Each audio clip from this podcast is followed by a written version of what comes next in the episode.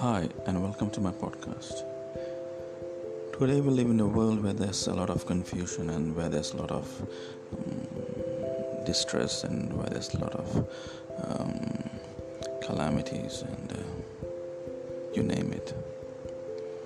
And through it all, we all need this one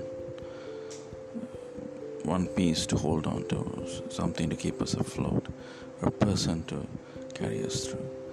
And for me, that person has been the Lord Jesus Christ.